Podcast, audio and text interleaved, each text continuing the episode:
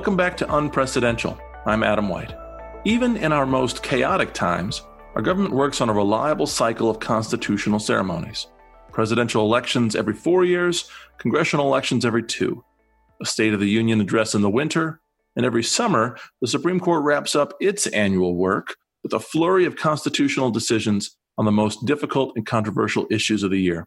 I'll admit this last one still amazes me nearly 20 years after going off to law school, watching our entire political system pause in the middle of the summer to hear what nine lawyers have to say about the state of constitutional law and government in America.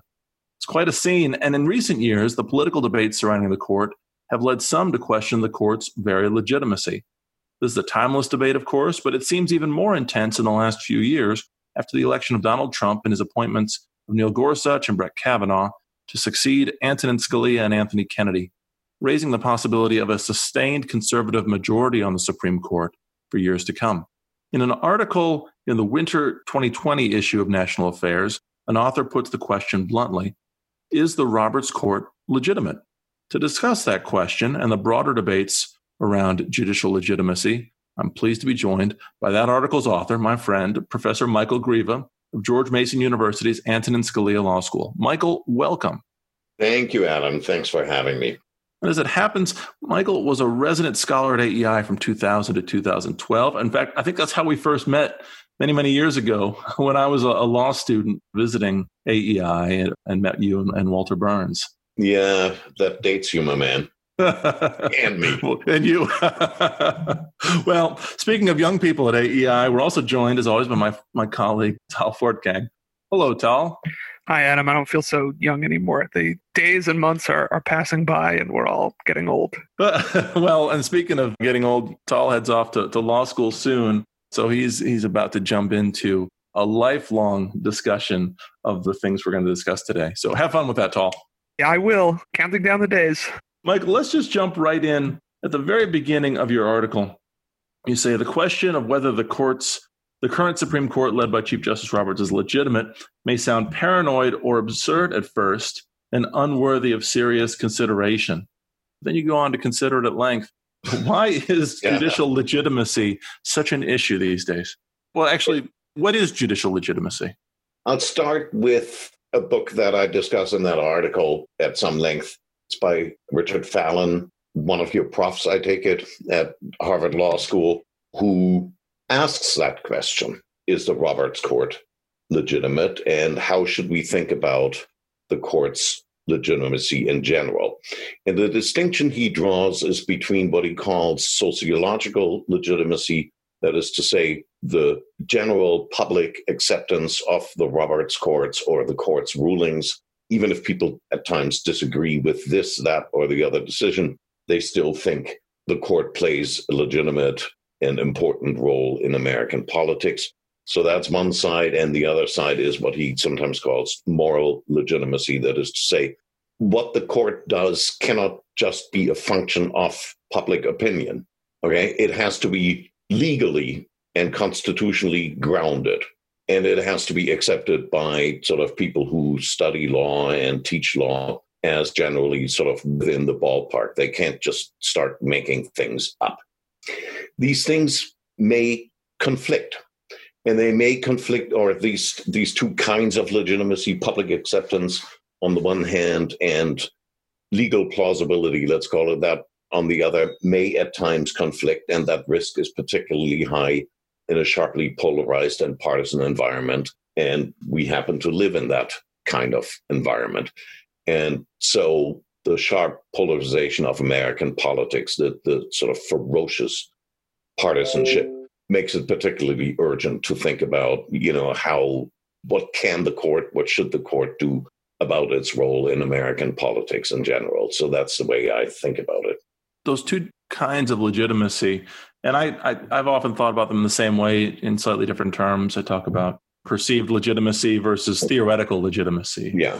What Fallon calls the moral legitimacy. I'd say for most lawyers that tends to align with their own preferred view of the Constitution. If you would, yeah. if the court were only to interpret the Constitution the way I think they should, or actually wouldn't put it that way, if only they were to do it the way they should, then the court would be legitimate.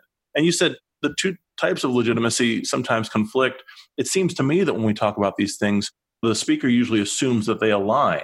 That if the court were to do its job correctly in theory, the public would, would, would rally behind it. And that's not new. You can find that all the way back in Hamilton's famous Federalist 78 in some ways, and, and more recently, uh, including maybe an opinion we'll get back to a little bit later, Justice Scalia's dissent in Planned Parenthood versus Casey, which is a lot about judicial legitimacy.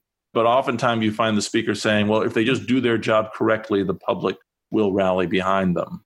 But as you say, it's not always the case. The court has to ultimately justify its decisions. This is all a long way of just clarifying.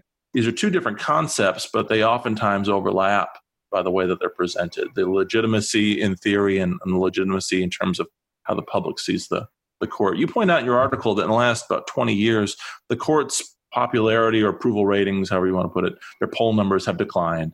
Not as much as other parts of government, but they've they've declined. And you outline four or five reasons why you think that's the case of why the court's legitimacy is is increasingly questioned by the public. There's the partisan polarization among the public in general. There's the fact that we don't have a dominant political coalition. And so the, the rapid swings back and forth, they change people's expectations about what the court might be in the near future, right? That we're just yeah. we're just an election away from from regaining the court or losing it. Third is that the fact that so much of the debate around the court, as you say, bypasses normal political institutions. Then the last one is that the court it now faces its main battles are not so much with Congress, but with the executive and the administrative state. Let's start with polarization. How has political polarization affected the court? In many, many ways, I think. For one thing, I mean, the high level of agitation affects the court. I mean, the, the justices sort of cannot be immune from that. They've never been, it would be unrealistic to expect it. That's one thing. The second thing is that the appointment battles, or a second thing, I should say, is that the battles over every new appointment to the United States Supreme Court and increasingly the appellate courts, and on some occasions, even the district courts, all of that becomes much, much more bitter and grim and distressing to my mind. All of that ha- just has to affect them in, in one way or the other. It will affect the way they think about their docket on the Supreme Court, which is almost entirely discretionary. It will affect the way in which they sort of anticipate public responses to, to their rulings. It even affects by now the way briefs, in particular amicus briefs, are written and supplied to the Supreme Court, which have become much more overtly partisan and in some instances menacing and threatening retaliation against the court should it come to the wrong decision. Yeah, we're going to talk about that one a little yeah. bit. okay, fine. I did not mean to. no, that's okay. to steal your thunder there. So I think that's the most obvious factor. I'll, I'll add one thing to this. One of the ways in which so these two kinds of legitimacy, sociological legitimacy, legal plausibility hang together, okay, is it's enormously important to have a functioning legal culture. You know, law schools, practicing lawyers, judges, legal commentators, and journalists. It matters greatly. I mean, that culture, that constituency, it seems to me, has to do two things. It has to have a reasonably clear understanding of what is legally plausible and legitimate and in bounds and what is completely made up and out of bounds. So to go back to Dick Fallon, he himself is not an originalist, okay, but he thinks that originalism is a perfectly plausible and legitimate theory of legal interpretation and legal understanding. And, you know, to turn that around, I think. I mean, I disagree personally with the way Richard Fallon thinks about the Constitution and law in general, with that sort of legal processes thinking but I can teach it as perfectly legitimate and you know perfectly intelligible. So that's one thing you have to have a legal culture that has that understanding.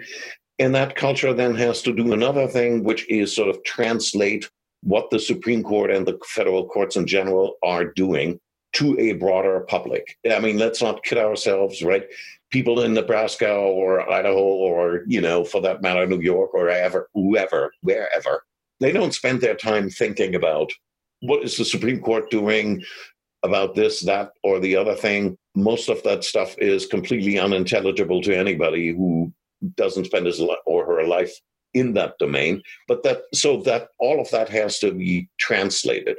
And the polarization of our legal culture itself is in that light a more distressing phenomenon than even sort of political polarization writ large. Yeah, let's talk about this a little bit actually. This is a really interesting point. The, the legal culture, I mean, who does it include? I suppose it includes the lawyers, the law professors, and the legal journalists. These people who, as you say, help to sort of translate the work of the court into the public's understanding. And they play a crucial, crucial role.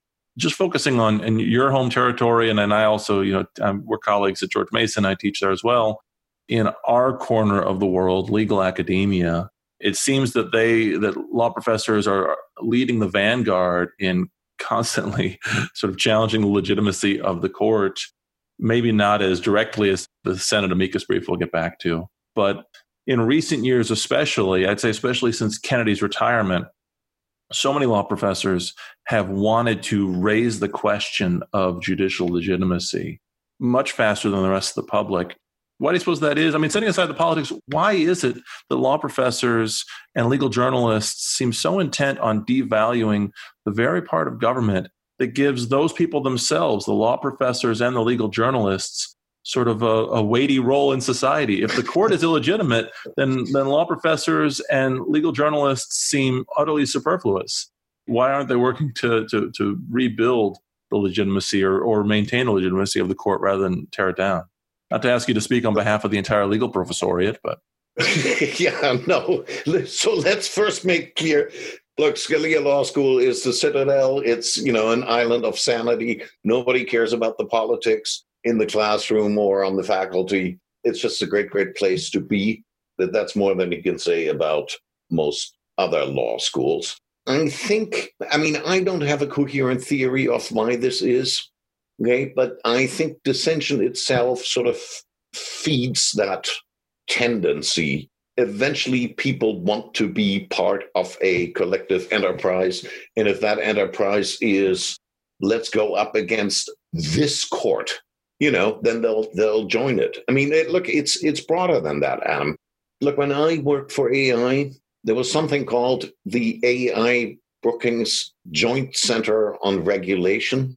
Right? Oh, I remember and, it well. Uh, right, and and my boss Chris DeMuth at the time had in his youthful days run a comparable enterprise. I mean, on regulatory reform with Judge Doug Ginsburg and Justice Stephen Breyer. I mean, long before they, you know, became judges at Harvard at the Kennedy School and at the AEI Brookings Joint Center, you know, that lots of people hung around. They had a common agenda, which was sensible regulatory reform.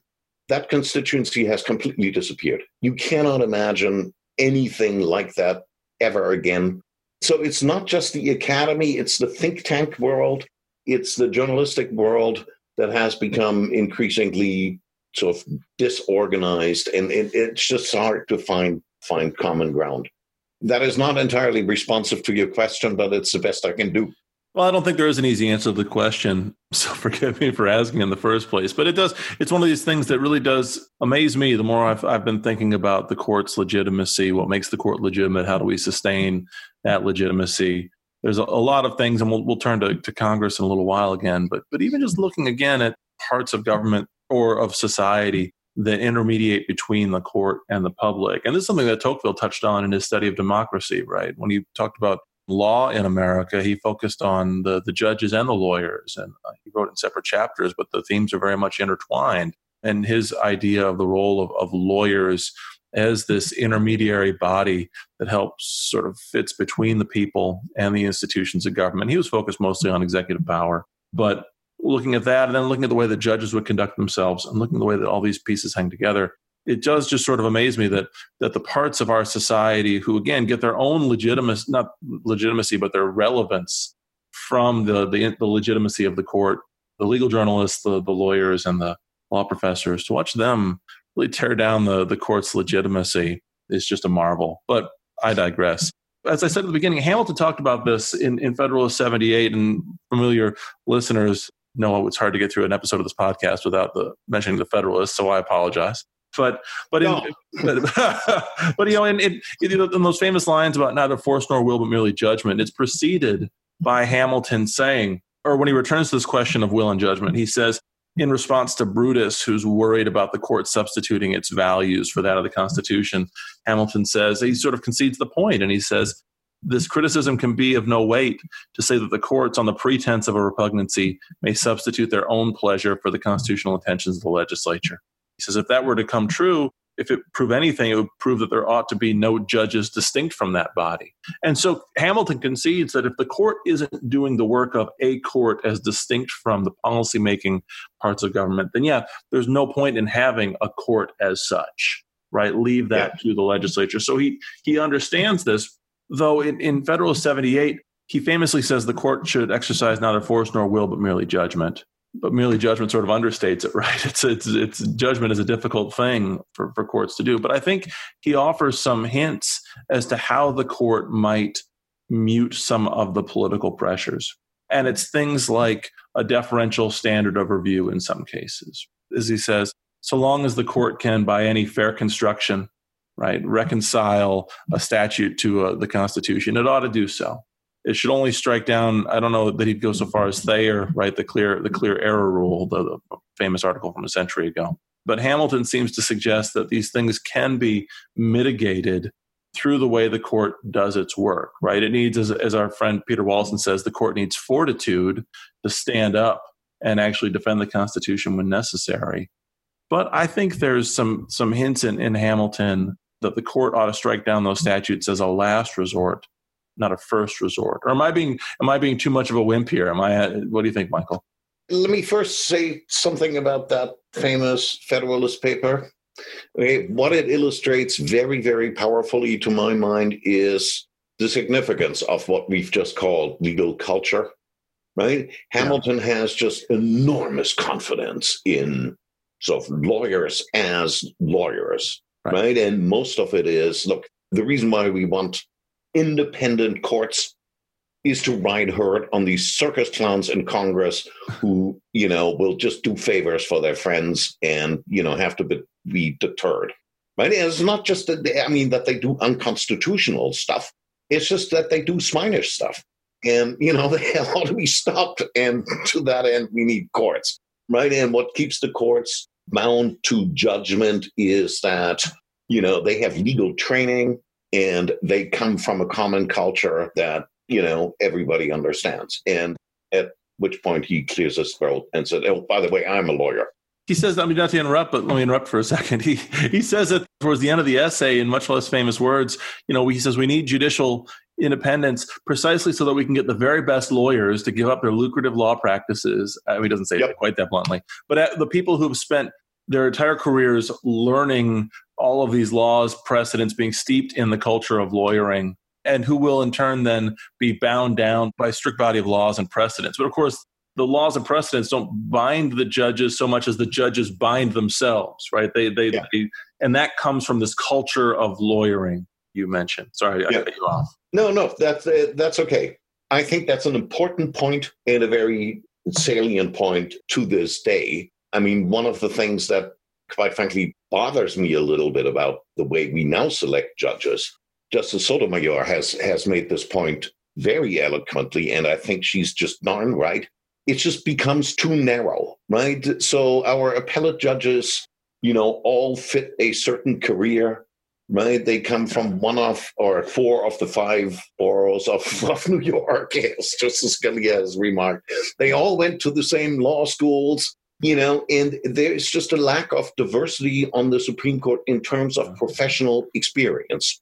It would be very good to have somebody on the Supreme Court who's actually, you know, familiar with modern day litigation, which none of them are, and their decisions, with all due respect to them, show that. I mean, you can on the on the flip side. I'll say this: on the flip side, you can argue that intense polarization has given us the best judges we've ever, injustices we've ever had. Yeah. Right? Because you have to be at the very top of your profession. You have to have impeccable credentials because otherwise you'll never survive this internecine warfare. So there is that, but it also needs leads to sort of, to my mind, a troublesome narrowing of the sort of the experience that they bring to it, and that they become sort of. It's a very narrow segment of the legal culture that we're selecting for for the courts, right? Yeah. So there's that. I do want to answer your question about the deference canons. Look, yeah. nobody. I'll say two things about it. One is that the way that deference canon is usually put is the court versus the democratic process, meaning the Congress that enacts laws. I mean, we're a million years away from times when the Supreme Court gets up and says, no, Congress, you can't do that. They have much more subtle ways of, you know, maneuvering with the Congress now. And in any event, the central problem, as you remarked earlier, to my mind, is not the court versus the Congress, it's the court and the executive and the court in the separation of power struggle itself. So there's what that. The second thing is uh, deference canons, you know, are okay to my mind if the public has confidence in a democratic process that works to everyone's satisfaction or you know most of the time in any event right? You may dislike this that or the other result but by and large you say to yourself yeah fine okay. In an environment where people despair of the political process itself, right? What the court maybe ought to look for is not so much sort of, you know, whatever, because that further undermines. At that point, you really ask yourself, well, what are these people there for, right? Why did we have them in the first place? What you want to angle for, it seems to me, is neutral principles that discipline politics. And what I mean by neutral is you want this rule regardless of which party might be in power at any given moment. Yeah. Right. And that, to my mind, is sort of the, the, the fundamental problem that confronts the Roberts Court now. They're angling for those kinds of principles. When they're not doing that, they ought to be doing it. You raised a great question, right? What, what are the timeless principles that the, the public could unite around to say, I don't like the outcome of this case, but I trust that it's within the 40 yard lines I trust that it's it's reasonable. In terms of neutral principles, I think the the great genius of of what Harry Jaffa got at in his classic book, you know, Crisis of the House Divided, and then Alex Bickel followed on after that, was the only neutral principles that are going to satisfy the, this requirement are those that have come up through American history, right? Rooted in the Declaration of Independence, exemplified through decades and centuries of actual lived experience right? Those neutral principles that aren't just sort of taken from nowhere and imposed upon the public, but rather those that are rooted in and, and woven into our nation's history. That might be a source of neutral principles. I obviously like it, but it's not in, in an era when people aren't really learning history in schools. That seems a little hopeless too. Well, you've gently nudged this in the direction of rights talk. Yeah.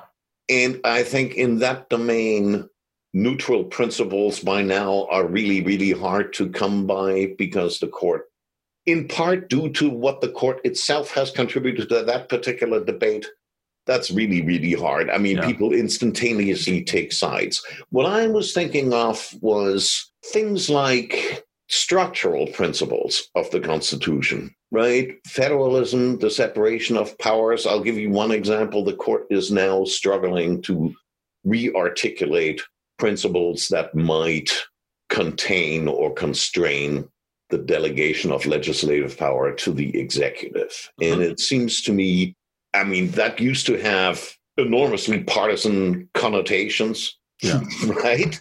Conservatives, you know, are supposed to favor the non delegation doctrine, liberals are supposed to be against it. Yeah, well, really, after the past three and a half years, are you still against it? So there is a principle where you know, under the right circumstances, you know, you might be able to sort of re-articulate some principle that stems that tendency. I'll give you one other example the federal fiscal domination of state and local governments. That's a big problem to my mind.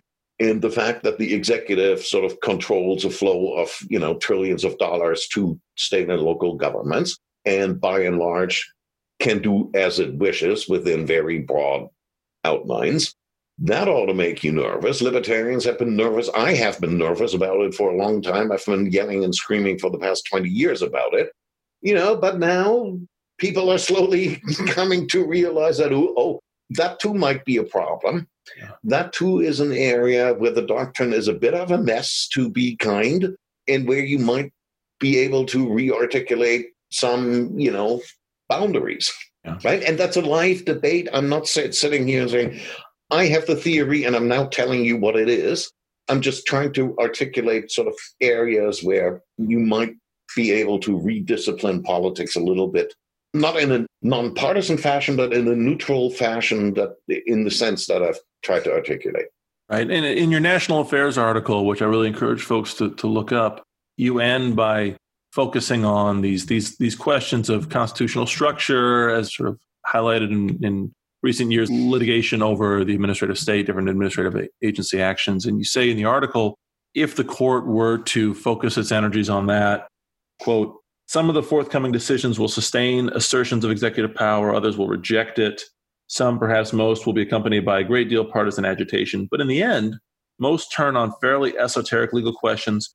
That gives the court an opportunity to lower the temperature, to transcend partisan divisions, and to gradually develop a jurisprudence that's calculated to curtail executive excess and constitutional rot. Constitutional rot being a theme you, you introduced earlier in the article about just the breakdown of constitutional norms that might not be explicitly stated in the text of the Constitution, but are sort of undergirding it. That was an interesting way of putting it. It sort of appeals to me the work of the court to turn down the temperature. What did you mean by that? So long as everyone thinks about the Supreme Court as the body that decides five or six abortion and gay rights and gun and God decisions per year each of them five to four. That's really a lousy way of thinking about the court. It's a bad, you don't want the court to look that way.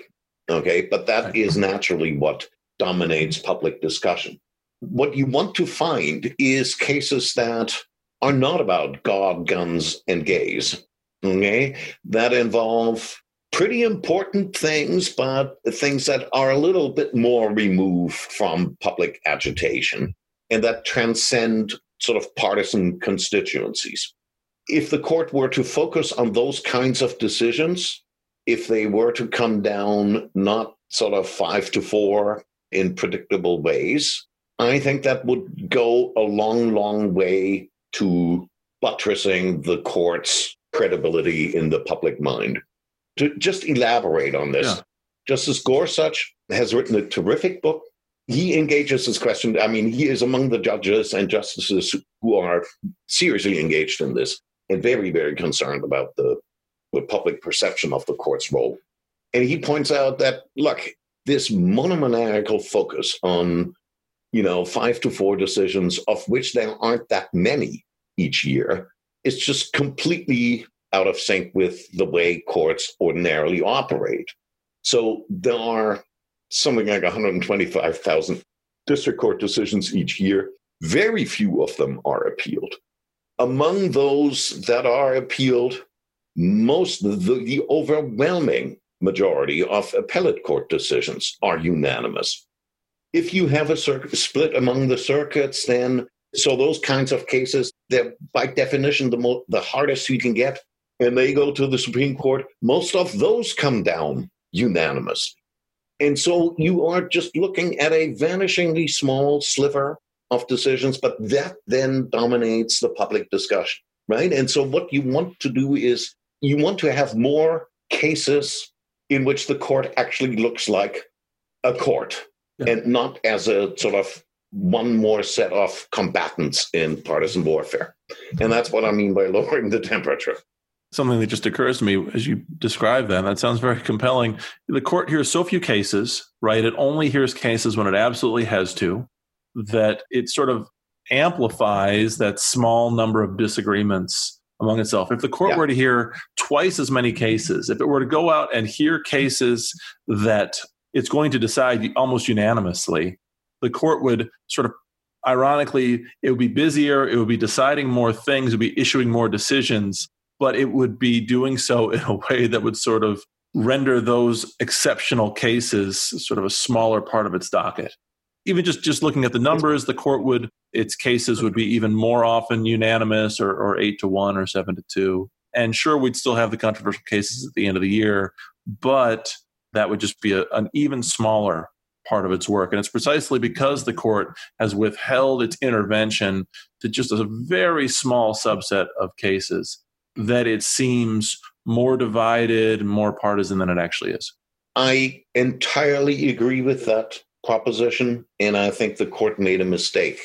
Unbeknownst to a lot of Americans, I mean, even you know, 30 years ago, I think. I mean, Adam, you may know the numbers much, much better than I do, but the court decided twice as many cases as it does now, right? So mm-hmm. now it's down to 78 cases per year. Why is that? Because, and, and the answer is there are 39 days of sittings, right? And it, I mean, as if that is written in stone. And mind you, it's not just the sheer number of cases. There's a lot of housekeeping that just remains undone because the court can't be bothered. To my mind, that's a terrible thing. It's sort of legacy, to my mind, of sort of a very New Dealish attitude, right? The court at the beginning of the 20th century decided, you know, 300 cases a year, something like that. I mean, mm-hmm that order of magnitude, right? right? And it was people like Felix Frankfurter who said we ought to abolish diversity jurisdiction because that gives the court too much to do. Right. The court ought to consist of statesmen who decide momentous questions of public importance. And just that is just a completely wrong way of thinking about what the Supreme Court and the federal courts in general ought to do. They ought to be courts when Scalia, I mentioned earlier his, his in passing, his famous dissent in Planned Parenthood versus Casey, where the court in the early 1990s, to the surprise of many and, and the relief of many, reaffirmed the core right to abortion as announced in Roe versus Wade. Justice Scalia, in his dissent, goes on about what the court is doing to legitimacy, to the court's own legitimacy, and how the court ought to understand its place in, in American politics. Scalia chastises the justices for imposing value judgments as he saw it. And he says that if the court does this, he says, quote, if in reality our process of constitutional adjudication consists primarily of making value judgments, he goes on to say, then a free and intelligent people's attitude towards us can be expected to be and ought to be quite different. The people know that their value judgments are quite as good as those taught in any law school, maybe better, goes on to say maybe then the people should demonstrate the protest that we ought to implement their values instead of ours. But then he goes on to say, and this is, I think, key, not only that, but confirmation hearings for new justices should deteriorate into question and answer sessions in which senators go through the list of their constituents' most favored and most disfavored alleged constitutional rights and seek the nominee's commitment to support or oppose them. Scalia is writing this opinion in the early 1990s in the immediate aftermath of the Bork hearing, the Clarence Thomas hearing, the Souter hearing, which, although he proved to be a justice very different from what everybody expected when he was appointed, was an extremely controversial hearing. And the judges then and today were worried about how the Senate confirmation process was affecting the court and the public's perception of the court. Scalia's point in this, in this opinion was that no, it's the court's work that's distorting the work of the Senate I suppose it does work in both directions. Where I'm going with this, Michael, is in the last 15 years, obviously this started well before the early 2000s, but we've seen such a ratcheting up of fights in the Senate about judges. We saw it in the Bush administration over his, his some of his appellate nominees. We saw filibusters of judicial nominations, a huge, huge fight in 2004, 2005, where the Senate came very close to eliminating the filibuster for judicial nominees. Republicans backed away from that but then just a few years later, Senate Democrats with Harry Reid eliminated the judicial filibuster in order to confirm Obama's appointees primarily to the DC circuit. Then immediately after that, we saw Senate Republicans under President Trump eliminate the filibuster rule for Supreme Court justices. And along the way, we've seen more and more creative tactics surrounding judicial nominations, fights over what they called blue slips and holds and the committee process. And ultimately, Senator McConnell and Senate Republicans preemptively announcing upon the death of Justice Scalia that they wouldn't have a vote or any process on the Garland nomination. A tactic that I supported at the time. I still think it was right. I don't think it was such a departure from precedent as its critics said, but I fully recognize that that move did further inflame the judicial nominations wars. So that's a long way of asking how should we think about the relationship between the court's work and the work of the Senate as the Senate becomes more and more partisan, more and more in, inflamed in partisan politics directed at the court? Is there any way to take down the temperature in the Senate on these things? Or is that just, as Scalia suggested, is that just a function of what the court itself is doing? I don't think it's simply a function of what the court is doing. I think that would be too much. I think in an environment where parties are bitterly divided as they are, they fight over every inch of territory one way or the other. I don't doubt at all. I mean, I think Justice Scalia was right about that. I mean, in that dissent, and there are other opinions that he wrote along the same lines, right? Because the court made itself uh, sort of partisan in the in the culture wars. The court said it was settling. In that case, that it was set, basically settling the culture war, and, and the culture war yeah, disagreed. Good luck with that. Yeah. Professor Bickel had this theory that what the court was trying to do in those kinds of cases, starting with Roe versus Wade, was to sort of replay Brown versus Board, right? Anticipate a social consensus and have confidence that sort of people who oppose abortion would just go away, right? The way the racists went away. I mean, right. as a matter of public discourse, if not always in real life. And it just miscalculated. To that extent, yeah, the court has contributed to this disaster. But I think by and large, you would have this fight one way or the other. Because look, I mentioned the unpredictability and the intense competitiveness of American partisan politics and that article, right? It's bound to be 50 50 from here on out. I mean, not to eternity, but for the foreseeable future. Because if one party were to win time and again by large majority, that means the other party is leaving something on the table, and that ain't going to happen, right? Mm-hmm. And so, if you know that that that is the environment in which you live, the judiciary is just one more battlefield, and you're going to engage no matter what. Earlier, you made reference to Supreme Court briefs to take up the temperature, and, and I chuckled because I was sure you were referring to the brief that was filed by uh, Senator Sheldon Whitehouse, along with Senators Hirono, Blumenthal, Durbin, and Gillibrand. Was, was, was I right in that guess? Yeah. This is in a case involving the Second Amendment, the right to keep and bear arms, and its application in the city of New York with respect to laws on, on, on transporting guns from one place to another. And the last paragraph of this brief was just astonishing this was back when the court was deciding whether to take the case at all. So this is last August 2019. The last paragraph was, quote, the Supreme Court is not well and the people know it. Perhaps the court can heal itself before the public demands that it be, the court be, restructured in order to reduce the influence of politics, particularly on this urgent issue of gun control. A nation desperately needs it to heal. This is an astonishing thread at the end of a brief. Senators saying, back off from this case or we may have to restructure you, a thinly veiled reference to threats to so pack the court, restructure the court, and so on. And Senator Whitehouse certainly hasn't backed down. He's made this threat elsewhere as well. But in this case, the court ultimately decided not to decide the case. I mean, it heard the case, but it, it issued a decision not on the merits. And Senator Whitehouse might claim victory, right, having scared the court off. I don't think that's right. I think the court's approach makes sense in light of the views of the justices who decided the case. But so much of this pressure in this case and every other hot button case seems to be directed at one person in particular, the Chief Justice, um, Chief Justice Roberts. Ever since his decisions in the Affordable Care Act, which as well, and I, I wrote this around the time of his 10th anniversary on the court, his opinion there, whatever you think of it, is totally consistent with things he had said in the past about how the court ought to go about its work.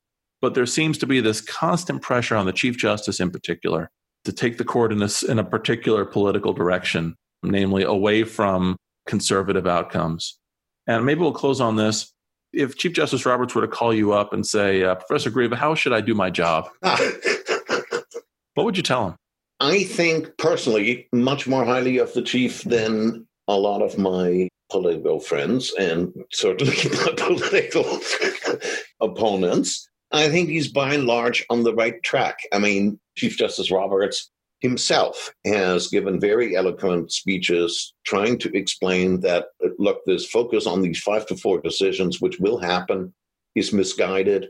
Here's a bunch of decisions where we broke along unpredictable, I mean, at least not by unpredictable lines, and we broke in those or disagreed in those decisions because we had legal reasons to disagree. And, you know, those were firmly held legal positions and they're all legitimate. I think all of that is right.